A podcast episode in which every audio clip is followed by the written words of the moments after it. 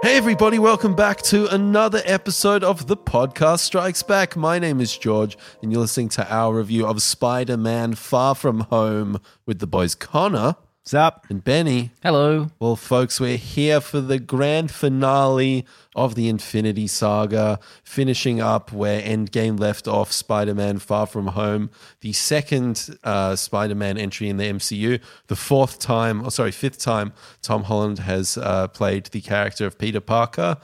Here we are, guys. We've been talking about this a lot, plenty of trailers and whatnot.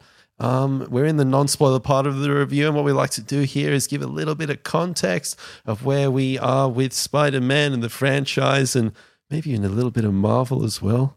Benny, why don't you kick us off where you were feeling with Spider Man? I feel like you were like on the cusp of losing your voice. Like you were just trying to like oh my god, water! right at the end. You're gonna be like the guy out of I, really, Indiana I wanted Jones. to jump in and just I'm just. just trying to bring in some cinematicness. in. um, yeah, so uh, in general, I'm a massive Spider Man fan. Um, the the Raimi movies were huge for me. Um, the the Garfield movies, not the Bill Murray ones, the Andrew Garfield movies well, the antithesis were, of huge. were the worst for me. I uh, hate that first one um, more than possibly any other superhero movie. Um, and when when when this little guy finally was headed back to the MCU, I got to say I was pretty excited about that. And straight from Civil War, I had been have been feeling that they'd just knocked it out of the park. Um, best casting of Peter Parker slash Spider Man in one ever. Um, I've I've loved everything they've done with him. Homecoming, I was so so impressed with uh, at the very beginning. Um, maybe I've called a little on it now, but only in the sense that it's like still you know one of the top MCU movies for me. It's not as funny or great as the first time you saw it. Yeah, whatever whatever can be. Yeah. um, and coming up to this one, I don't know, is in such a weird position, I guess, because this is somehow the final movie in Phase Three. It's the epilogue to Endgame, you know, the biggest movie ever made, sort of. Um, and the trailers, uh, nothing about them seemed amazing to me, honestly. Um, it was just another Marvel movie on the way. So I guess as often happens with me, like half the time with these Marvel movies, the excitement just really kicks in when I sit down in the cinema and the lights go down. I'm like, fuck, it's a Spider-Man movie. So at that point, I'm just like so hyped up. Um, but yeah, otherwise, kind of an up and down journey. Connor? Um, I, I'm very much in the same kind of uh, lead up. Really loved the Spider-Man films. Um, the trailers in particular, I can sum up with one uh, phrase, which is trust issues. Um, I just watching these trailers, I was like, I don't trust any of what these trailers are telling me. Mm. Um, it, it was weird. It was one of those things where like I don't think the trailers could have done anything to kind of convince me that this wasn't going to be good. I just I had this kind of um, weird faith that this movie was going to turn out well. Um, so the the trailers were of pretty little consequence to me. Like I mean, when I thought about them too much, like it just kind of seemed a bit weird. Like it, you know, Feige telling us that this is the real conclusion to Phase Three after Endgame just felt very weird. Like that that didn't feel right. Um, but uh, you know, apart from that, I just I was I was actually quite excited for this film going in. Yeah, I, I can't tell you how crazy I felt 12 years old when my cousin took me to see the first Raimi Spider Man. And this series and this character is just one of my absolute favorites. And it stumbled along the way, but, you know, through the Andrew Garfield films, but I've always been there ready for uh, and willing to. I just want these films to really succeed. And I loved Homecoming. I go back to that one uh, every so often, and that's one of my favorites in the MCU. Um, totally agree with you, Ben. Tom Holland, um, you know that is that is just perfect casting, um, and and uh, yeah, it, it was the, the trailers for this. What was weird about it, and uh, piggybacking off what you said, Connor was like, you know, we, we've cut, we've gone from we've gone from this really massive story in Infinity War and Endgame, and we're finishing on this like little European jaunt in in Far From Home, and it's kind of like, oh, this feels like there's this sort of weird discrepancy here where we're finishing this 23 movie arc with you know a trip to Venice um, that didn't look like it had the same level of consequence and scale. Felt like a side mission, didn't it? Yeah, totally. So And then um, Feige's coming out saying, no, this movie will deal with the consequences of Endgame, which were massive, obviously. Yeah. Like earth defining. Yeah, so the trailers, I was kind of like, oh, let's see how this lands because I was not really, um, you know, I wasn't really that pumped for this, but um, just going on the pedigree of the character and, and what Marvel's been able to pump out, I was like, oh, it's going to be a good film. Yeah, Connor, you brought up such a good point there, which I think we'll be coming back to a lot in this, which is the trailer. Just by the nature of the premise of this film, there's clearly so little they're able to reveal Yeah. early on through the through the marketing. So I guess maybe that's why I wasn't too phased by the fact that I didn't care too much for Yeah. the advertising. All right, let's get into the non-spoiler part of the review. Is there anywhere you mm-hmm. guys want to kick off? Because I have. I- this is I do. actually a film where I've written notes. I, I don't normally write Oh, notes really? for for hmm. reviews, but I've had to really think about this film because um, hmm. I, it- there's it's a kind lot. there's a lot to examine. yeah, it's kind of funny that you mentioned that because someone asked me the other day when like when we go see films, do we kind of put on our reviewer cap? And I was like, I think we specifically don't because It's I, wa- brand. I want to go into a film and enjoy it Our brand. and you know be someone that you know I, I don't want to have to think about like how am I going to review this or how am I going to like talk about this like I very specifically you know someone's like oh do you take a notepad into the theater I was like oh fuck no can you can you imagine anything that would dark in there. yeah or, or even like your phone like writing out like You listen- would. can you imagine anything that would ruin your experience more than that um That's why reviewers hate movies. yeah exactly I right. get it. um, no, but there is there is somewhere that I want to kind of start with this, which is this movie's dealing with, as you said, Ben, the consequences of Endgame, um, the kind of the contextualization. That's my first bullet point here. There you go. How and they I, dealt with the snap. and I think that uh, again, without getting into spoilers, I think that they dealt with it really well, um, like surprisingly well, without you know spending half the movie explaining things. I think they did in the first ten minutes an absolutely amazing job of saying, "This is the world that we live in. This is how it's changed. Now deal with it, and let's go. let- Let's move forward." Yeah, I, I totally agree, man. I liked like in the build up, it's like, are they going to, you know, are they going to touch upon it? Are they going to address it head on? And they address it head on in this, and they have a few little funny sequences where, you know, it's like, why are all the kids who are his mates? Why were they all? Why did they all get snapped? And they, and they address with that, and they they play with that, and I was like. Well done! Like, congratulations, thank you. I appreciate that. Yeah. Um, I don't know if it was successful all the time, but I, I, I appreciated that. Yeah, I would say in the context of the Spider-Man home franchise, brilliant job. Um, in the the tone that this franchise has, um, with the characters they have, the way that they deal with that fallout um, is is hilarious and informative, and it just works really well in the story without being overbearing or anything. In the context of the greater MCU, I would say the fact that this is probably the only uh, dealing with the consequences of Infinity War and Endgame that we're ever going to see, because this movie takes place eight months after Endgame. That's like, I guess that's it. Fuck, all right. Yeah, Um, it- like, I'm not gonna. So I'm not disappointed by it because that's not what I wanted this movie to be. I, I like what this movie did, but as just kind of having to look at the bigger picture and be like, oh, okay, all right. We'll see. They, they, I think they might draw upon it more than you than you sus- Maybe with all this TV Disney Plus stuff, I would hope so. They're yeah, but, um, rebuilding post the snap and whatnot. Yeah, but it's yeah, the events of Endgame are so big. But again, I, I, that's kind of I don't want I do not want to lay any of that at this movie's feet because Yeah. this this really feels in a And- standalone in a lot of good ways. And I, I, I thought that it was quite surprising. Like, like I said, they, they, it was fairly short and succinct. But in that short and succinct area, they dealt with a lot of the things that people brought up around um, the snap. Um, and I thought, yeah, I just really appreciated how they contextualized this world. So And like you was- said, just very quickly being like, "This is it, move past it." And Yeah. I I think that worked so well in this film. And and going in looking at the trailers, everyone was like sneering, like, "Oh, so every character from Homecoming disappears and Yeah. comes back five years later." And again, they address that head on as well, Yeah. and it's great. Yeah. it's really it's good, fun. and they deal with specifically stuff around that. Yeah. Um, I would also like to give a big shout out to Tom Holland and Peter Parker's story. Hmm.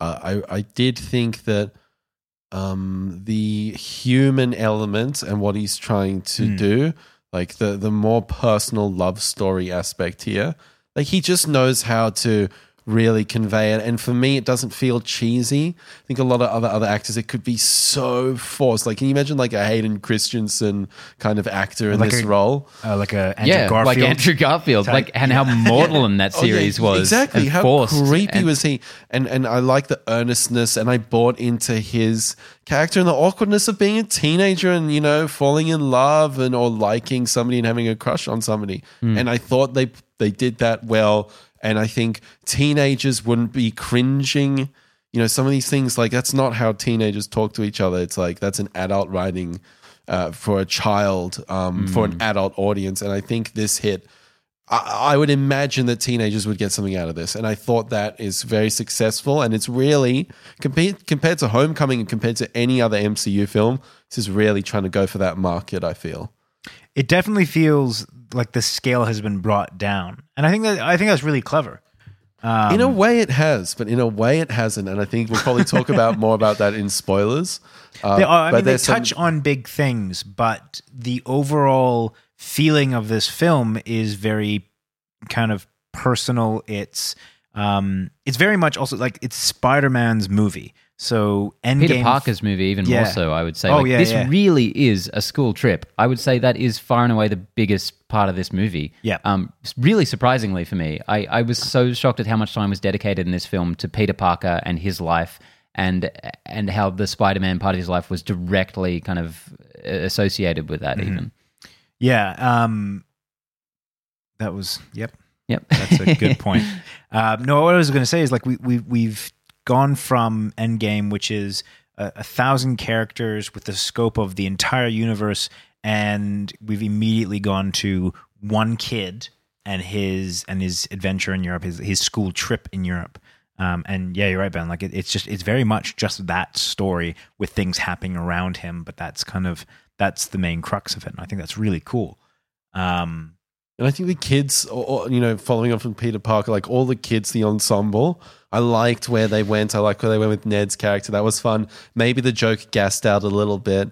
That's up to your, um, you know, your opinion. But Zendaya as well. I actually found her a little bit irritating in Homecoming as. MJ, and this one I really liked her in this, and also, you know, some of the other characters. I thought that they were fun and they did what they needed to do. So Jon Watts um, did such a great job with Homecoming in having this extremely young ensemble. Um, you know, one of the few examples where we don't have uh, these kids being played by you know mid to late twenty somethings, um, and that paid off dividends. And I really think that works at least as well in this one. Um, I, they are a little bit older, obviously, but well, uh, I I think everyone other than the guy that plays Ned, because he fucking grew up. He looks like a thirty-year-old man in this. Yeah. What is it? The Jake and uh, Jacob uh, Batalon. doesn't Like, help that he's bald. No offense. w- Why would you say that? Why that do you mention that that? that um, yeah, no, he's just like. Connor's like, huh? What are you talking about? Are you saying? Oh my god! um, no, I just like the, the kind of the first thing he shows up. I'm like, oh, you are not a kid anymore. Um, and yeah, as you said, Georgie, um, Zendaya, I loved her in this movie as much as I love Tom Holland, um, both of them. And I feel like she had a really good role in this as well, Yeah, where she was kind of a, a bit of a supporting character in the first one who worked for me, didn't work for you. Um, but in this one, they really flesh her out um, much more than I feel they've ever successfully done with with uh, the Mary Jane character before. yeah, I agree. I thought that I like I liked how they delved into her character. I think I think they like ramped up the awkwardness a little bit in this one. I feel Um, like they ramped it down. Yeah. A no, no, it ramping, went, it I went like to up, call it. Definitely. No, she was so weird and awkward in that first one, man. I found it obnoxious. The situation may have been, but she like always came across to me as like quietly confident in the first one. Oh, just like There one-liners in the first Yeah. one, I didn't like. Yeah, no, I, I get exactly what you're saying, Connor. In the first one, one of the things that I really love that you never really see in these movies is when Peter asks Laura to the dance, um, she's as nervous as he is. Like there's this little moment where she's really nervous as well, which is you know you think oh the hot girl in school he's going to ask her he's but then they they're both kids you know none of them have any experience in this field it's all weird. And what they do so well in this movie is they we get a closer look at MJ who in the first movie I think definitely and I'm, I'm like this is a retcon essentially but yeah she comes across as this weird super confident outsider like funny one liners but in this one you with a closer look into her character. one. Yeah, it, it, no, I liked it as well. But I like that when you you look deeper, Mm-hmm. she's as uncomfortable and awkward as every one of these kids as well. Yeah. Um, so I just really love what they did with her character in this. Yeah, totally. I, I think just being capturing what it's like to be an awkward teenager, I think Hmm. they did really well. Mm. Um, Mysterio, Mysterio. This Jake was Gyllenhaal. a big, big thing with this like very beloved character. Will they be able to bring him to the big screen? And I can say that I really liked a lot of what they did with Mysterio, but I do have some complaints. But I'd say 70, 80% of it was really, really good.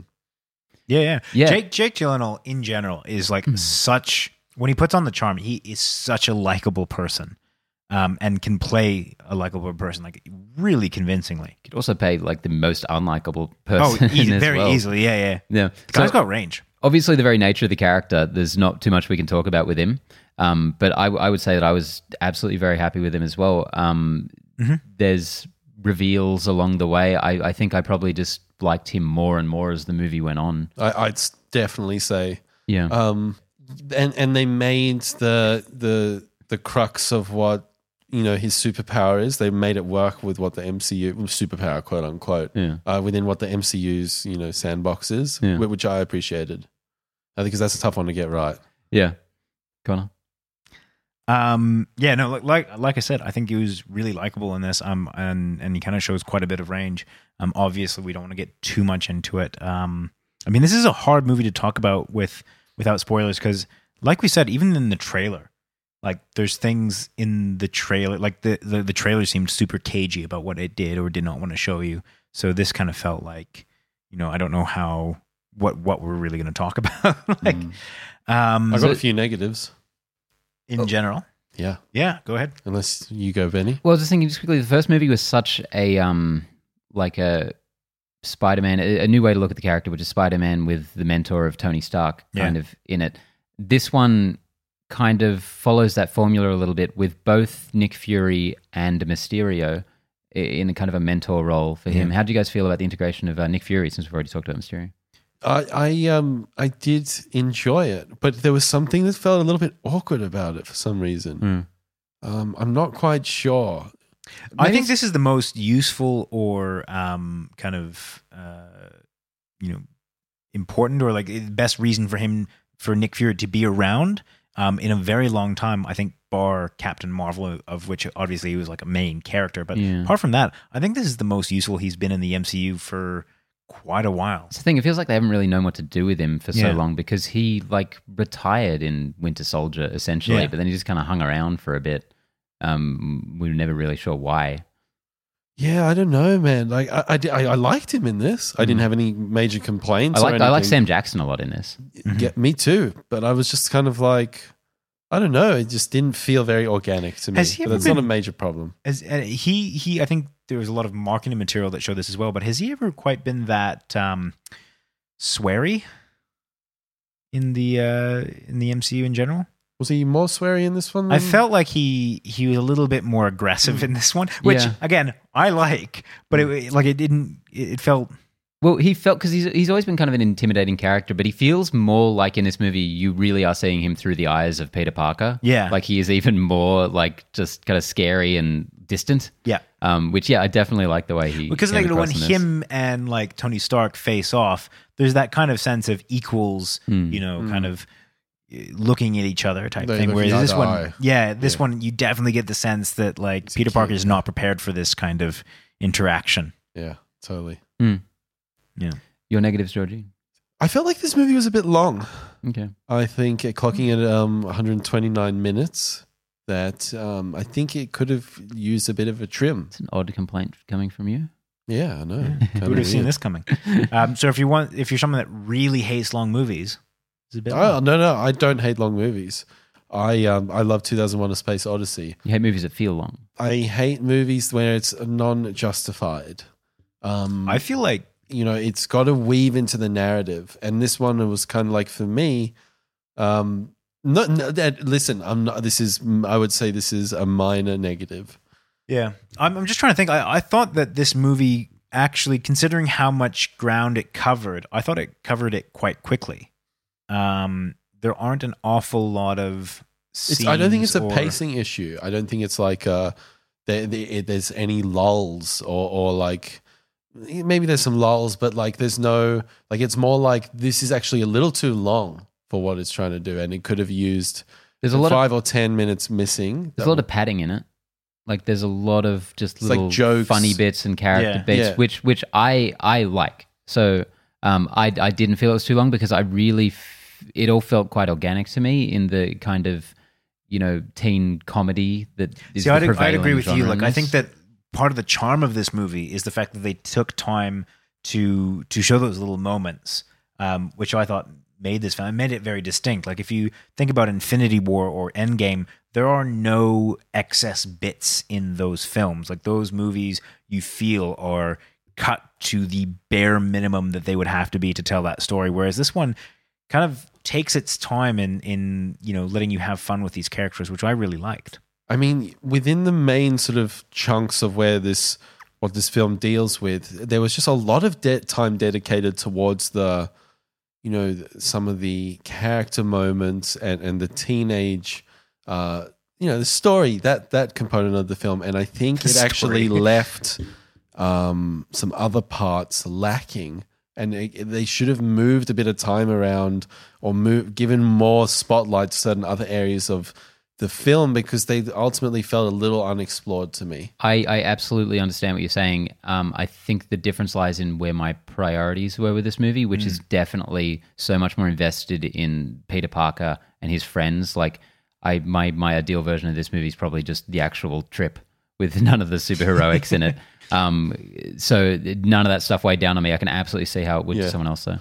And then and then just following on that, like the action in this, I feel like this is really lackluster action. Okay. And I don't think Homecoming really did have that great action either. Mm. Um, but I don't. Uh, there was just something here where none of the action sequences really um, got me. However, there are some sequences in here that I really loved, and some of the most creative stuff you've seen in the MCU. there's definitely more action in this than there is in Homecoming. Mm. But Homecoming is very much this kind of I don't know, it's a really toned down um kind of very you know, your friendly local neighborhood Spider-Man type thing. So there doesn't have to be that level of action. And I felt like the same kind of vibe with this. I wasn't expecting um, you know, Civil War levels of action with this film. Although, like you said, there are sequences where you get more than enough.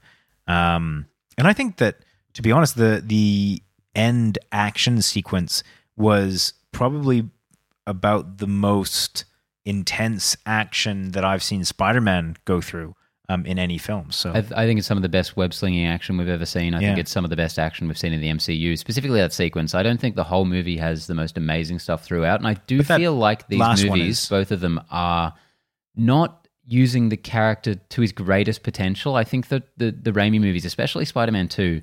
Um, did some amazing stuff uh, with that character. Again, I haven't watched it in a long time though, and maybe you know it's rose-colored glasses. But um, I really do think some of the stuff in this one was like spectacular. Mm. I, I sometimes feel like I there's points in this movie where I'm like, um, I'm kind of I, I don't really know what I want, but it's not what I'm seeing on Mhm. screen. It's like I want um I want the action to feel more impactful, but I actually want a smaller scale, friendly neighborhood Spider-Man kind of film. However, as I said, some of the sequences in this is gets very, very creative, and I was very, very impressed. I think I know what you're talking about. I think that that if I were to take a guess at why that is, it's because the nature of the action that you get in this, it's really CGI. And it feels like CGI simply because there's absolutely no way that you'd be able to film that any other way. And I think that your brain kind of goes, it doesn't feel as glazes solid over a bit. yeah there's like there's no guy in a suit you know hitting like when you see um, a lot of the sequences where you see um, like captain uh, america and iron man fighting that feels visceral that feels like two guys hitting each other Um, because you you're looking at Chris Evans like you know thrown around or you know actually throwing punches and stuff. Whereas this with the web slinging, I like personally, I, I thought the sequences were really cool, but I do get what you're saying where you're like, I think your brain kind of says this is CGI and it doesn't feel as solid. Yeah. Yeah. So th- that, and also, I feel like, and I meant to touch on it before, like this film's trying to do like a sort of Peter Parker high school love story, a sort of post Iron Man, post End Game thing, and then also Mysterio's arc. And I don't think it gave enough time and and spread out the time and and actually gave enough to all those things for them to dance and make this film really successful. Wow. Um, yeah, I, I think I- that they could have they could have rearranged a few things, given a bit more. Um, because I'm in, I'm in the I, I'm actually surprised that this is 91 percent on Rotten Tomatoes. You think I'm it should be less or surprised. more? Yeah, I'm I'm, I'm surprised that everyone's loving it as much. Um, and like you know, what the fuck am I talking about? Look at our Captain Marvel review. this is a this is a better film, I would say, than I, I'd say I prefer this to Captain Marvel. But like 91 percent on Rotten Tomatoes, man. Like, well, you know, we'll get into it in spoilers, but like, That, I find that really strange because I, I actually really like how they wove in those um, concepts together. I think that oh this no, is I a- like I like them, but I just don't think they gave enough to each one for them to work. Like I wanted more, and I The- felt like things were skimmed over and things weren't um, allowed to actually be given the depth and and um, make them feel like really integrated in the film. It was perfectly balanced for me. I Yeah. cannot wait to discuss the specifics of that, Yeah. though. um, Should, I mean, should we get into should we just recommendations? jump into Is there any other negatives? Yeah, should we jump Negatives? into spoilers? Any other comments at all? No, really. I, I mean, like overall, or uh, maybe we'll just jump into recommendations then. Um, overall, I I really enjoyed this film, like quite a bit. Um, there was uh, like I, loved the pacing of this film. I didn't really ever feel bored by it. Um, I thought that they were um, like it just felt like a fun film to me. Like I felt, um, you know, the Endgame was kind of emotionally exhausting. Like that just had, yes, it had funny moments, but that just kind of took you through the full roller coaster. Um, and I think that this one, on in general, kind of maintained a, a more kind of um, happy and, and excited and, and kind of like low key feel in that sense, with the exception of at least one part, which I think kind of hit me in the feels. But apart from that, like I just. I came out of that film being like, you know, when you just you've got that big grin on your face, and you're like, oh, that's that was cool. I really enjoyed that. Um, and that, yeah, that that can probably sums up how I feel about this film.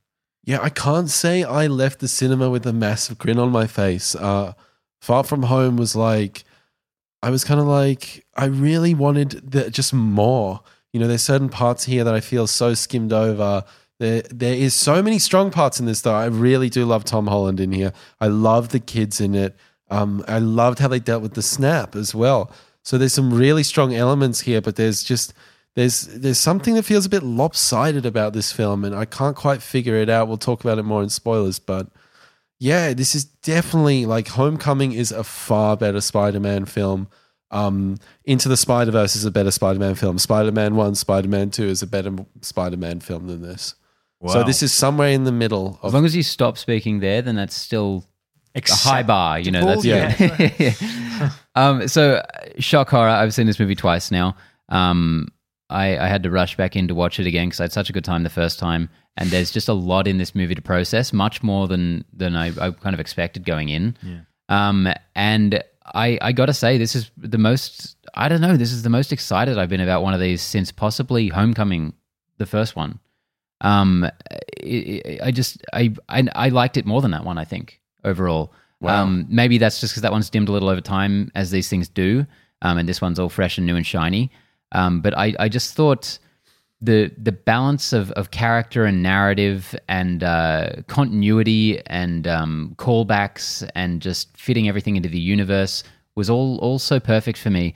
And the the the story it was telling was interesting in in ways that some of these movies there's not many layers to them. There's not much going on. This one actually felt like it was trying to say something relevant or i don't know what it exactly was saying but it was engaging at least Yeah. with something relevant um no, there was an interesting theme explored and touched upon. yeah exactly and that, and that that so that was really cool and then uh, it it I feel like it it gets better as it goes on, and it ends so strong.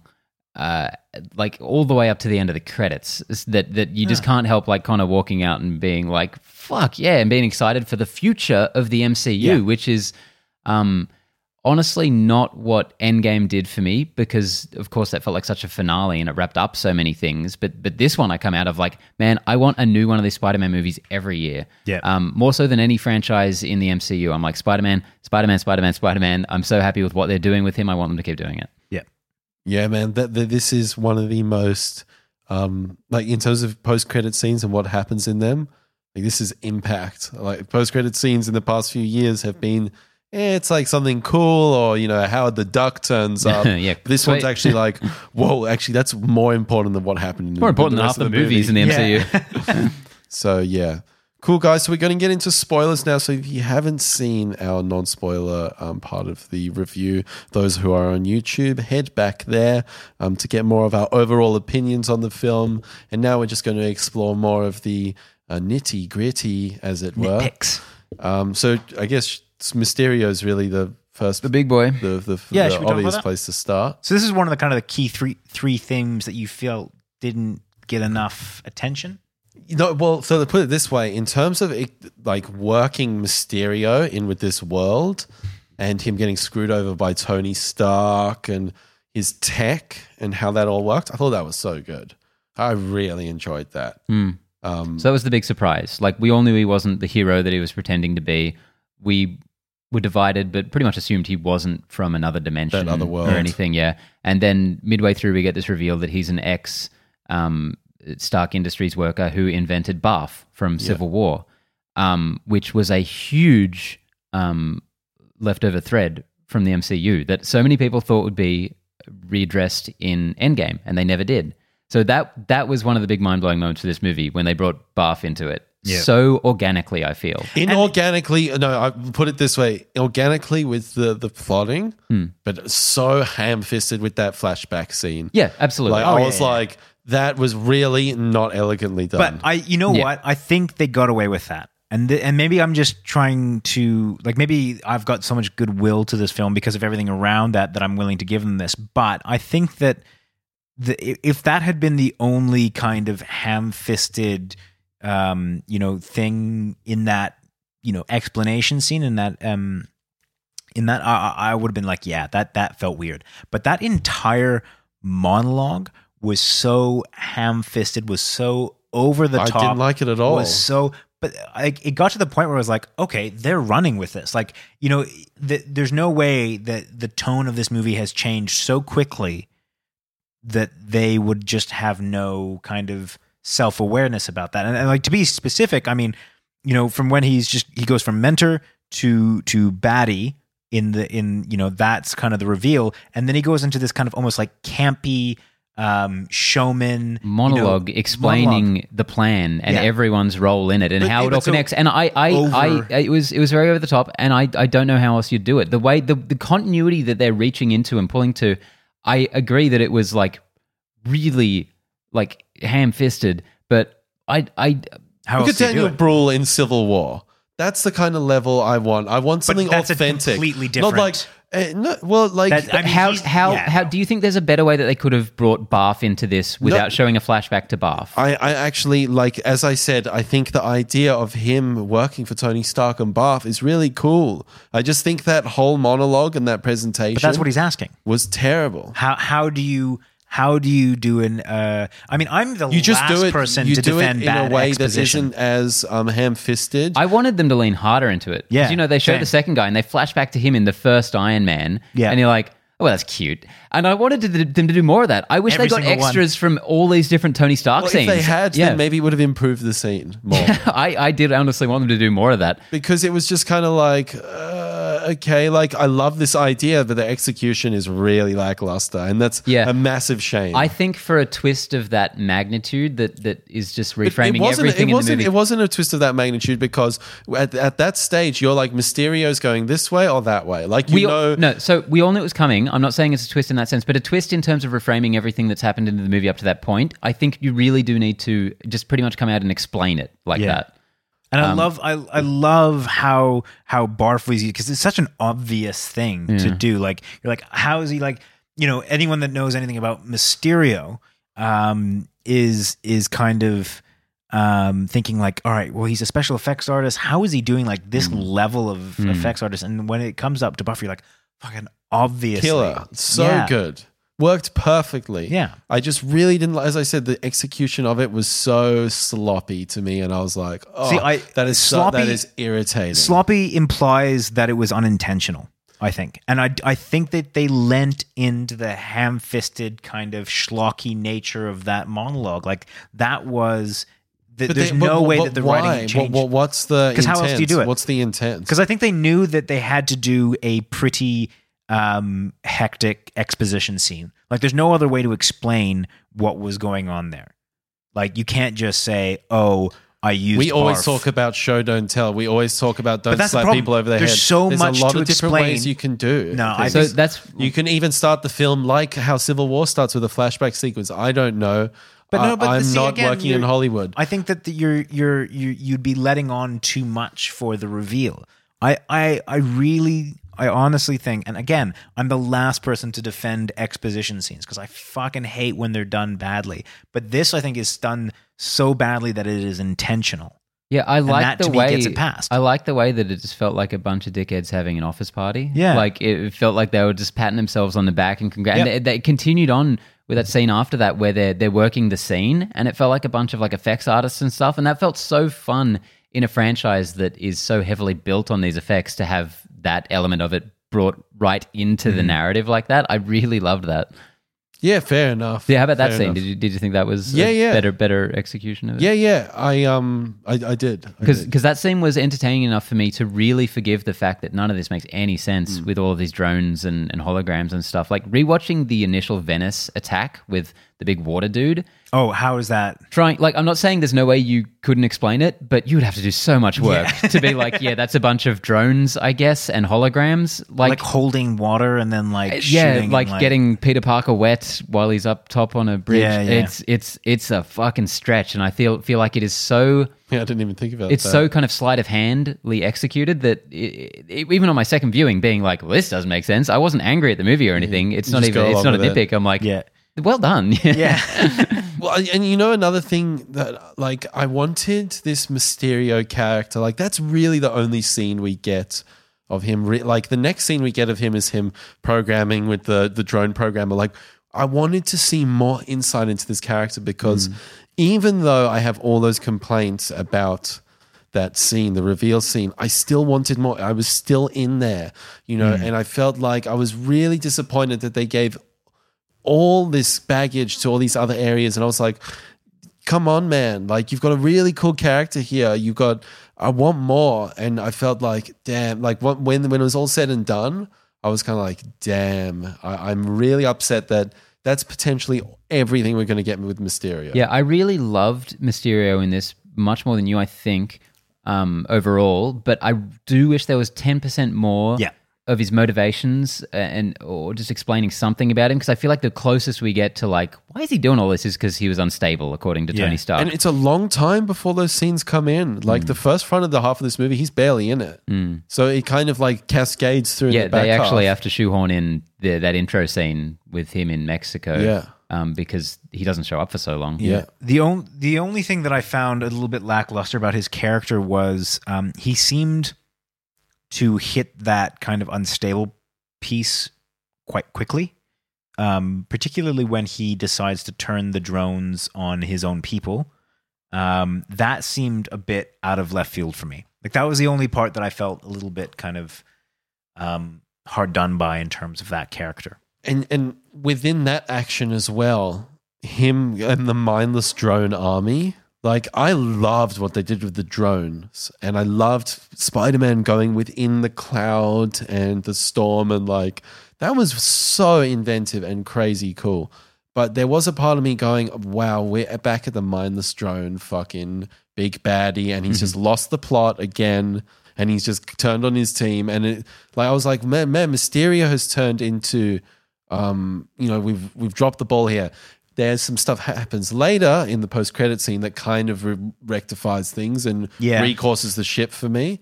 But I'm still there's still a layer of disappointment there. There's don't feel also- it ever went off track for me. it didn't it didn't go off track and largely because i feel like he kind of laid out his thing which is that people will believe you know kind of pretty much anything like yeah, he people was are trying to salvage the plan that Spider-Man was fucking with. Like he was staying on course, and his Yeah. team was still working with him all through that. I, I mean more in terms of this, the, the the actual like the use of drones and like a giant drone battle sequence like that for but that me. that resulted in one of the uh, like you said ben one of the coolest displays of web Oh, slinging and I said I loved it. I loved it. There was just something about it and the way he turned so quickly that felt super generic to me. What do you mean on a character that turned? isn't? Like how he turned on his team, how he went from like a very calculated, cool character to he seemed a lot more unhinged very quickly. Yeah, like I in that very, I, I was being very specific to one scene where he literally turned the drones on on his own people. Yeah. but it, like that was it was like a two second thing, and then beyond that, I felt like the character was back on track. Like that was Yeah, the rest he just felt like a Hollywood asshole. yeah. Um, well, all of it really. He just kept throwing fits, which I, I liked. How do you, how do you feel about this though? The fact that Tony Stark has a giant drone army, Yeah, Unsurprising. like he somewhat. essentially has Project Insight from Winter Soldier, yeah, except probably more deadly.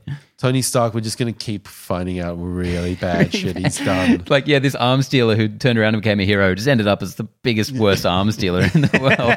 but I mean that that's not in or that's not inconsistent with his character. totally, totally. It's He- a shield around the world, baby. exactly right and i think that he um you know i don't think he will ever not be that character and i i think that's really cool because that is his solution to the problem and he's not necessarily wrong I don't think this movie really deals with it in any meaningful way. No, like no, it's never nothing about consequence in yeah, this. it never, never it never about. presents yeah his act of whenever he created this drone army being a bad thing. It's just like he's Not- made it. Not to mention when he, I don't know, when did he leave all this stuff for Peter, who was dead until five minutes before he died? Uh, there's a few logistical things that get. a I, little- well so th- little He left the glasses, man. Stop hating. that kind of I, I had to think about that Hmm. um and and to me that doesn't make an awful lot of uh, Not it doesn't not make an of awful lot of sense. sense um simply all, all you need all it would need to be is a contingency because he left the video for his daughter and he left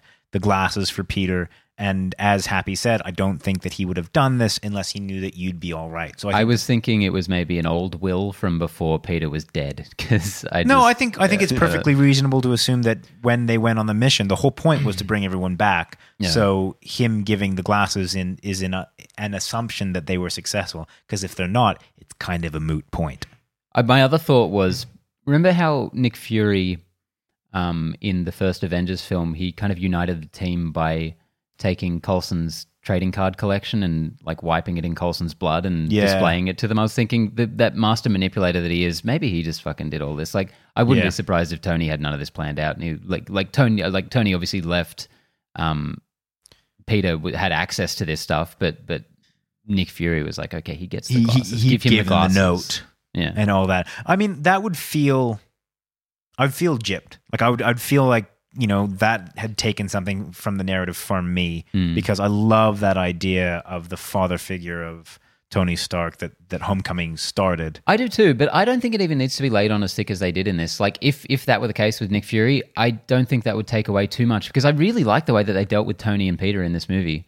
Mm. Um, It- because it was more about Peter's reaction to it. Like, Yeah. whatever Tony cared for him, that's that's over now. Tony's dead. That's that's that's not part of it.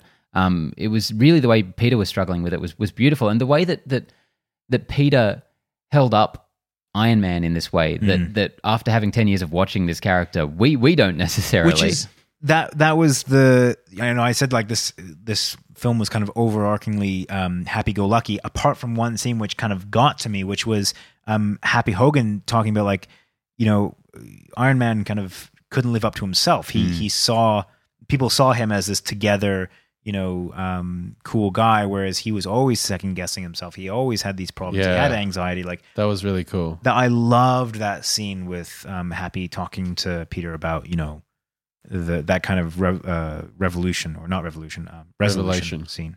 Yeah, it's, it's kind of like almost like that Dumbledore peek behind the curtain. Yeah. like he was so together, but uh, you know, actually in reality, he was just another dude, and he had his own demons and he And had it- his own troubles. Yeah, and a series of really cool coming of age moments for Peter, who is this kid who's so unsure of himself, and he's looking at all these adults to be the heroes. He looks Yeah. at Mysterio. This guy's clearly a hero. Iron Man, he's a hero. He's like, no, these are flawed humans.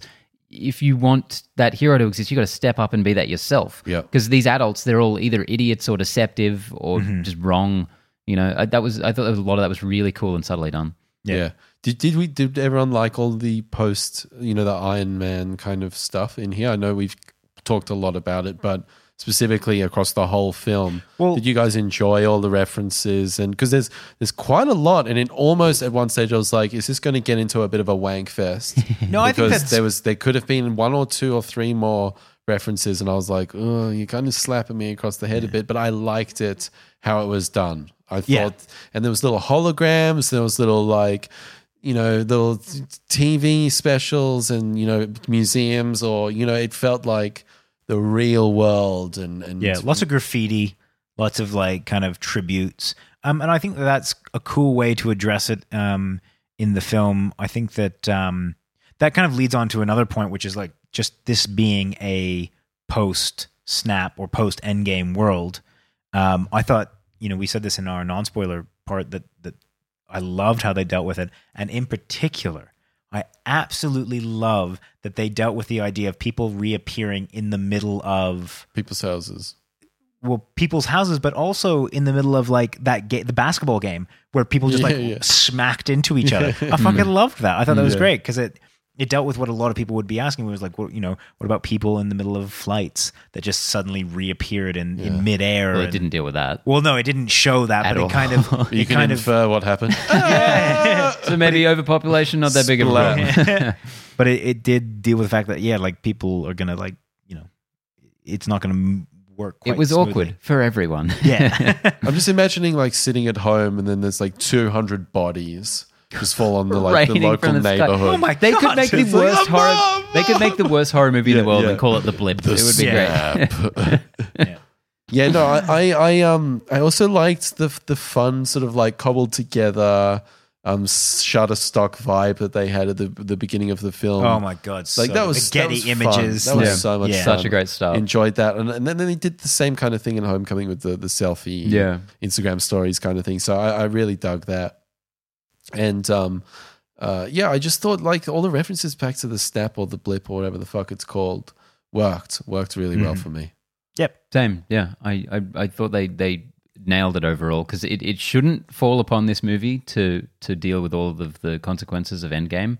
But what they tackled. does. Yeah, it, it does. And, And I think what they tackled felt Yeah. so organic. Yeah. And I think it's really smart that they dealt with it eight like it's it's eight months after the snap, which kind of shows that like you know this is not them dealing with the immediate aftermath. So they're not showing people like you know meeting people for the first time. That that feels like a little bit more heavy. Oh, yeah. Whereas this is just kind of like this is people living in a post blip world. Yeah. The funniest thing about the snap is how traumatic and life changing it would be for so many people, and how utterly nothing it would be for everyone else. Yeah. 'Cause they would they, they were gone for a second. Yeah. and they'd be like, "Oh wow, okay." Well, and I also liked how the one kid in their class was like from year, you know, year Like seven, five years Yeah. and below. they're in year eleven, and then it's like, like super yeah, tall and hot now. that yeah, was that great. was a, a great, I thought, a great like, gag. I was so convinced they weren't going to reference anything. They were going to be like, it's the same kids. They all like Yeah. they snapped, they came back. Don't fucking And- ask any questions. And the fact that they had that in there, I was like, I really appreciated that. And interestingly enough, like made him uh, a, kind of like a character in this, like, uh, like a Mm. major character in it, which I thought was really cool. yeah, it was it was a lot of fun. Yeah. Um, going back to Mysterio, and, and like, don't get me wrong, I feel like I've been on this spoiler part of the review a bit neg on Mysterio. I really did like a lot of uh, elements with him.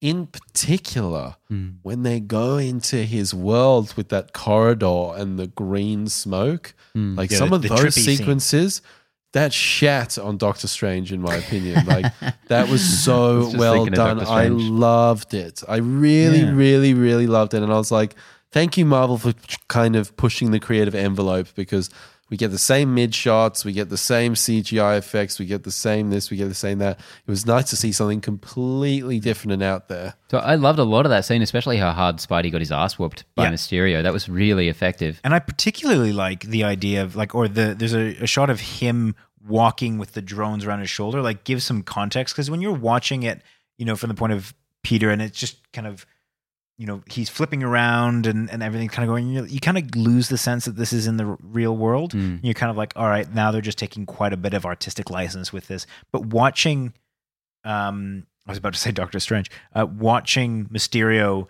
just kind of, you know, operate outside the bounds of that and like kind of fuck up Peter Parker gave a really cool, grounded nature to what he's actually doing, Yeah, I while love that still he being just has that, fantastical. that like AR suit with a Yeah. with a fish bulb Yeah, on. yeah, yeah. Like, Just really, really cool that they they went for that technical aspect of it, Mhm. even though the rest of it doesn't make any sense.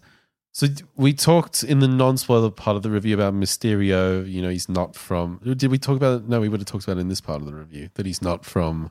Another dimension. Yeah. Yeah, he's just Um. God, where was I going with that? Are, are you guys disappointed that this wasn't a multiverse movie? No, I'm really glad. Because a lot of people were very excited when Oh, they really? were like, "Oh, there's a multiverse now." Uh, yeah, I'm, I'm happy that they didn't I pull think that that trope. that is well. I mean, they haven't ruled it out. It's not a door that they can't. No, open. totally, but they didn't do it at all in this movie. Yeah, and I, I'm I think that that's probably relatively strategic. I mean, they they did open quite a few doors in this. I think that that might have been one too many.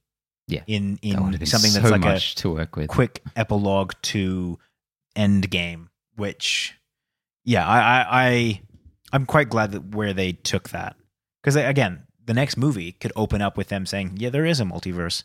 Like it, it certainly doesn't shut the door on Hmm. it. It just doesn't open it now.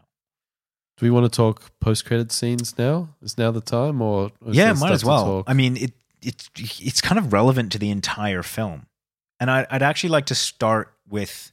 So a lot of people picked the last one as the most like the post or the second post credit scene as the biggest like what the fuck moment. Oddly enough, I found the the this the mid credit scene more impactful.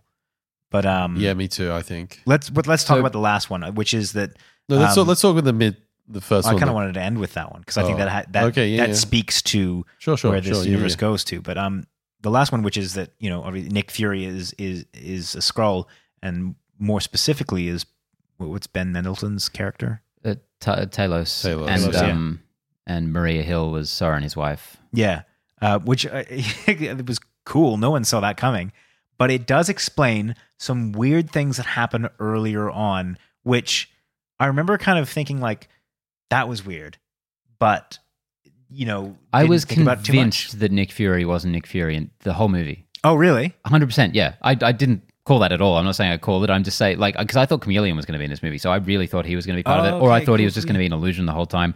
Um, and when it was kind of got to the end and it was like, no, it's been Nick Fury the whole time, I'm like, really? Because I really did not think that was Nick Fury. And then the end came, I'm like, fuck yes. That's awesome. So there was something that he said that that kind of weirded me out, which is when he said, "Where's Captain Marvel?" and he said something to the effect of like, "You don't don't mention her don't name." invoke her name. Yeah, and I was Yeah. like, "That's a really weird thing for Fury to say." Fury's not reverent to anyone. yeah, exactly. I was like, Yeah. "That's not right." Like, why is he saying Mm. that? And then there was a couple of other things that just didn't quite. Well, he was just kind of casual and a bit of. They were kind of a bit dumber in this movie. I felt, and, Yeah. and him and Maria actually felt a bit more like a, a couple in this, Yeah. which they are. So it makes sense. yeah, yeah. But I'm not like that's such an open-ended like what the fuck are they doing? Like that's that to me is kind of Well, the first thing I thought, which is obviously not the case, but I was like, so what? Nick Fury has been Talos this whole time since Captain oh, Marvel in Oh, hell. 1990. That's clearly, clearly not what happened. But I was like, this seems, I mean, like, granted, yes, maybe Nick Fury seemed off in a couple scenes, but like, what does this really do to it to push the universe forward? You know, like they've been swapping places. Nothing Okay. in the movie, I don't think, but showing him uh, in space at the end with this like Skrull armada that is yeah. obviously hinting to some big stuff. that that kind of but that's such an open door for me like that's such a kind of throw it to the wind that could be anything what really interested me was the mid-credit scene um with uh basically the future of the MCU which is now confirmed to be Spider-Man just being outed like that by one of the coolest cameos um, ever. yeah ever. J.K. Simmons. yeah Shows up as J. Jonah, J. Jonah Jameson. So I never thought I would see that. I genuinely was Oh, like, it- what? it breaks so many all of us know were just like or cast J.K. Simmons, you cowards. He's the most perfectly cast comic book character ever. I'd say that's probably Never the most dumbfounded I've been in a post-credit sequence in the MCU Well, ever. I remember Definitely. like everyone kind of losing their mind, like and me just like going like what I, what, and my girlfriend who has not seen any of the Raimi films, being looking at me going like what what's what's going on? I'm like I was Is trying this to like tie-in with Whiplash? yeah, I was like I was trying to explain it. I was like uh, he is in the Spider-Man films, and she goes. Yeah, and I was like, Duh. but not these Spider-Man films. Like, he plays the same character. It's like, Hmm. so why is this weird? But like, he's not meant to be here. and I love they gave him the sort of YouTuber pundit kind of Shock thing. jock I love that. I podcaster. thought that was Yeah. so great way to go for the character. Yeah, that's I, he's probably that in the comics lately. In the PS4 game recently, he was that. Oh, okay. um, pretty much. So yeah, that that's a, a genius thing for him. yeah. Did they have a, a throwback to the um the PS4 game when he took the selfie of him? Was that what was that from? I, don't know. I think it was just because they realized, oh fuck, Peter Parker, a photographer, has not done any photographing in these movies. you better take a selfie at some point. Yeah, Um, and yeah, so Mysterio ousts, ousts uh, Yeah, Peter that- Parker. Now That's I- wild. I, you know, for all my you know really in depth knowledge of the Spider-Man universe, Mhm. reading zero comics and watching the movies a bunch of times, I don't know if this has ever happened before. Um, I'm sure it has It has. but really interesting territory. And I am fascinated to see how Kevin Feige negotiates with Sony um, because this seems to be like a major story arc for for Phase Four. Mm. So we we kind of thought that um, they'd pull it back or they'd change his character or something like that. But this, like you said, this is like I didn't This is expect. big. I, I expected them to pry him away more and more, and it's like it's more. I, I don't know why, but it feels like it's more they've doubled down on Spider-Man, in the MCU. which Eh. kind of like worries me a little bit because in Phase Three. Spider-Man was always kind of your yeah, it was the friendly neighborhood Spider-Man. Like he kind of does his own adventures. It's cool how he's integrated into the overall um, universe, but you know, if there was ever a need to, they could pull him out. Yeah, I mean, is what's the next one going to be? Spider Man on the Run. You know, is that I don't I don't know. Spider-Man can't go home. I don't. I don't know where they're going with this. I really like this scene. I'm not sure how much I like this development because I, like I said, I wanted one of these every year for eternity. Yeah. I really wanted him to keep having this career. Like I, it's like how with the Dark Knight trilogy, I hate how he had like two adventures back to back, and then. Eight he- years later. he hurt his hip or whatever, and then eight years he just wasn't Batman. I'm like, well, that's not a hero. Like that, he, he was Yeah. not heroing for. Like I want Spider Man to be Spider Man forever. I don't know what he's going to do now. I don't know how this is going to pan out, but it's very interesting. If if they can keep doing this as well as I think they have been doing, then this is a you know a huge interesting development that we haven't seen. Hmm. They before. would have to have a very clear idea of where this is going. Hey, bloody well better. because I know that Mystery box. hopefully they know the consequences of fucking this up. Yeah, is well, pretty dire. Because in the comics, it was a pretty big fuck up. So much so that, like, Peter had to make a deal with the devil Right. to to get his secret identity restored, Hmm. and that resulted in one of the worst storylines in Spider-Man history. I think that this is something that the MCU has never been afraid to do, which is progress characters and stories relatively quickly. And completely off screen. Yeah. Characters in comic books have this kind of there's the own the the mechanics are different. You can pump out a hundred different comic book episodes and they can just kind of be the weekly adventure of Spider-Man and and you can kill characters, you can take ones off and veer them off into a different universe and and you can do so much variability with that. Whereas the MCU, you have I mean 23 movies is a lot of movies, but if you consider how many characters that they've dealt with, the MCU, I think cleverly, has not been afraid to introduce a villain, kill that villain, done. He's not going to come back every episode. He's not going to be this long-standing villain. He's done. All right, move on to the next villain or Most move on to the next hero. so it- it's not like a huge like. but I mean, like, i- if Man, you I think wish about, Whiplash was still around, whipping and lashing. but I mean that in, in comic books they keep coming back. Like Yeah. that's the staple. So I think in in this with it, like you can't have Spider-Man just do his That's because we don't get weekly we don't or get yearly. yeah we don't get the day to day with these heroes, which is something I I really I would like to see them delve into more, and I hope these TV shows do a bit because as great as the MCU is and, and revolutionary, it, it's becoming so apparent that we're just seeing these big moments in all of these mm-hmm. characters' lives. And I feel like, you know, Tony Stark, 10 years we've been with this character. We've seen him like a handful of times overall. We've seen a few hours of his life. Whereas if you sit through all these fucking Netflix shows, Yeah. you've watched dozens of hours, boring, boring hours of these characters. And it's like, why can't I spend more time with Thor while he's doing cool shit? Yeah. Or even mundane shit. We'd love these characters so much now. I'd love to see more of them living their lives, you know? What are they watching on YouTube whilst they're on the John? Exactly. You know? I mean, we did get that know. with Thor. We got to have his like Australian vacay. with, exactly, uh, and that's the best. yeah. I love that stuff. Um, but I, I, I do think that, to be honest, I, I think it's a smart move on the MCU's, uh, you know, side to to keep things moving relatively quickly because, I mean, I, I can get how that would get stale. Like, I think if they went to the, I, basically, I think that if they gave you what you want, Ben, you might be satisfied. But in a general audience way, if we just got another homecoming or another you know far from home every year people would get the fatigue that that the, i think marvel is worried That's about That's why none of these franchises on their own, like they all Would- peter out. yeah exactly right but i No think one's able to make good marvel ones is again like and again. let's build up a character to that point where you're like fuck yeah that character let's kill them or let's let's give them a 180 or let's do something and then like like let this keep moving you gotta keep And raise the stakes. Raise And- the and- And I feel you know. like they haven't pussied out on this one. They might have pussied out on the the end of um, Endgame. Uh, You think that they know, sorry in out, the re-release in the re-release sorry in the re-release of Endgame. Uh, they, you know, oh from they- a marketing perspective. from perspective a yeah, marketing yeah, yeah. perspective and footage, but in terms of like risk taking Story? storytelling, Far From Home post credit scene delivers, and I was Yeah. I was actually quite blown away that they went that far. And I loved their little gotcha moment because they cut out right before um, Mysterio says that, and I was like, "Whew, that was close." And then he just pops back up. I think that's Bit fucking brilliant.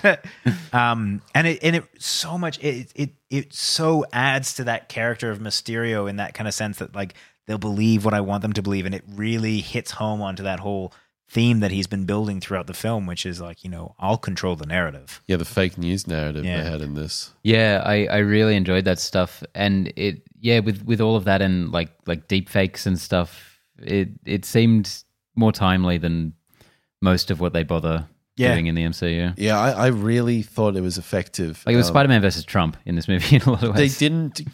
It was a couple throwaway lines and more, nothing more than that. Hmm. It wasn't like you know he gets up and he's like people of Earth. You know, you know there was nothing of that. It was just like a few little, and it was like oh, it's an interesting theme. The facade, the masquerade Hmm. that you've performed. This, all it takes is one like clip or one kind of out of context thing that Peter says, um, and then it's it's all over. it's all over. Yeah, It's all over Red Rover. Do you guys have any fun ideas? Like, what do you want Spider Man three to be? Well, I've heard that Kevin Feige said there's nine Spider-Man films with Tom Holland. Cool. So three high school, three college, and three, um, Divorcee. yeah, Yeah. washed up middle-aged fuck like that guy. for- on Peter uh, B. Parker from in- Yeah, Into yeah, the yeah, yeah, exactly. Um, so we're getting a lot of Spider-Man that's wild. fellas. Um, I, I I would like to see um, maybe Spider-Man on the run. Spider Man versus the Avengers. I think could be good. I'd they call the Avengers in Like, to the like, Avengers take him have out. to to bring him in, yeah, because uh, Spider Man is one of those really like Ah. powerful heroes. Like I reckon the the B tier Avengers that are left now, I reckon we'd have a really hard time trying to bring him in. Yeah. and I, I think that could be a lot of fun. he's not powerful. He's slippery. I would say. Yeah, no, but he's also very powerful. Yeah. And I, I think that would be like we saw him in Civil War take out several of the guys who would be kind of going after him at this and this point. is him as a kid. Like he gets better as He'd he be goes better, on. yeah. Like, and so yeah, it could be like a fun mix of like Winter Soldier and some Civil War cool. I don't. I think there's like a, a major plot hole in him being on the run from the Avengers. In that, um, there's people that know the truth, like Nick Fury or well, Tal- Talios or whatever his name is. So I think that you know, unless there's some kind of betrayal on that side, they'd be able to go to them and say, like, I know that's actually not what's happening here.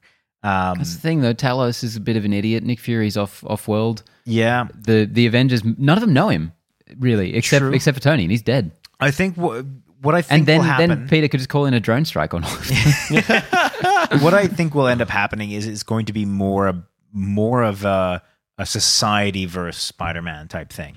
Yeah, that's where he's you is in the comics so often. What we might be looking at is is not just Spider-Man, but heroes on the run, like just kind of this, you know, maybe taking um, the Civil War um, you know storyline of let's you know litigate against heroes. I, I can even see in the next couple movies, you know, uh, them banning heroes altogether. It would be because cool to actually see some consequences Yeah. from the Sokovia Accords that they made a whole movie about. exactly right, and and like to the point where we, we don't need heroes anymore. Um, We changed our minds pretty fast, people. this J. Jonah guy, he's pretty. pretty damn fast. Do you reckon he'll be back, J. Jonah? Do you reckon they've I actually like, really hope I hope he so, is. man. or is it just like a little one-off? Thing? Oh, okay. He's going to return for Spider Man No Home. Called it, motherfuckers. Call me in 2022, baby. Oh no. Spider-Man homeless. Um, Oh, fuck. That's actually what it's going to be. how quickly you were dissuaded. You were so confident for like an entire 20 seconds. It's all part of the routine. Um, I feel like this is a movie that as soon as we finish talking about it, we're going to be like, fuck, we forgot to I just mentioned one thing 20 that I did just remember that I want to Yeah. say, which is probably my biggest laugh in the movie. Flash Thompson, who I, I always find him so entertaining, but at the end of the movie, getting picked up by his butler or whatever, and he's Yeah. like, "Mother couldn't make it," and the guy's like, "No," it's like, "Oh." it's the most brutal joke I've seen. Like, what a weird like character development right at the end. It's like, oh, this poor guy. I, you know what I thought it was going to be? Like, I thought it was going to be like, you know, Peter, you know, puts his arm around him and goes like, "I'll get you in with Spider Man," or something. like some kind of like redemption arc. And I was like, nope, it's just him being depressed because he doesn't have a mom. I was like, fucking hell.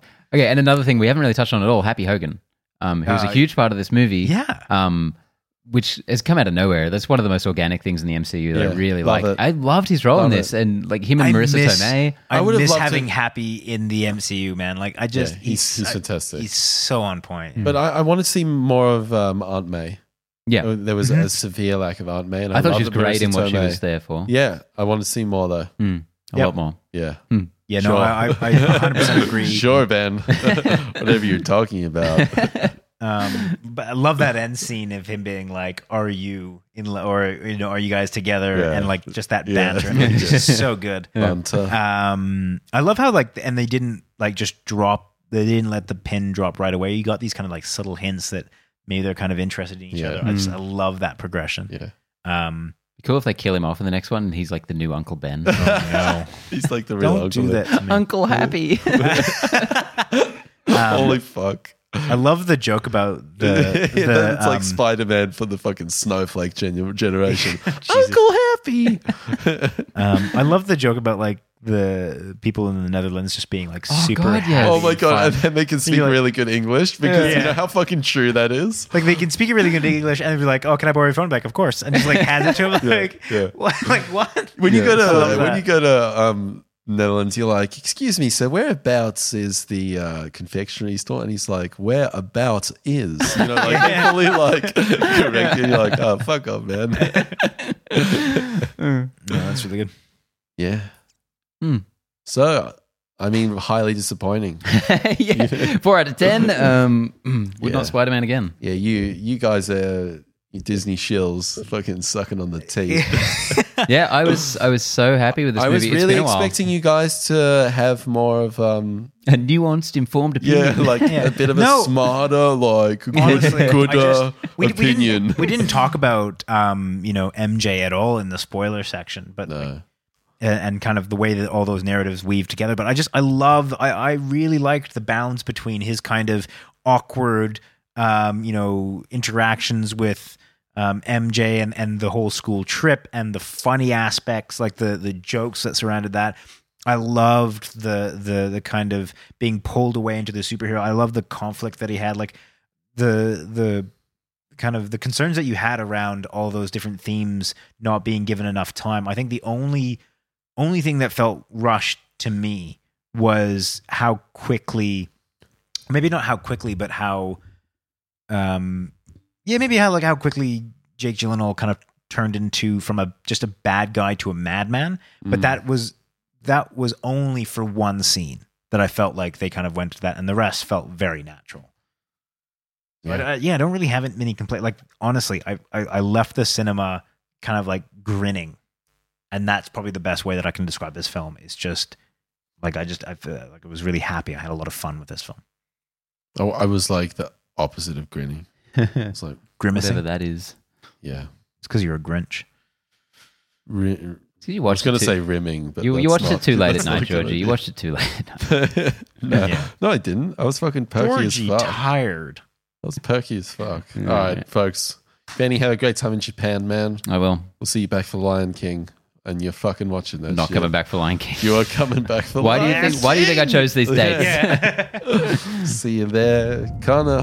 Bye. Bye. It was such a quick and rapid finish to this episode. You're just like, I'm done. It's 9.30. It's Oh my my God, bedtime. I need to go to bed. Fuck everyone.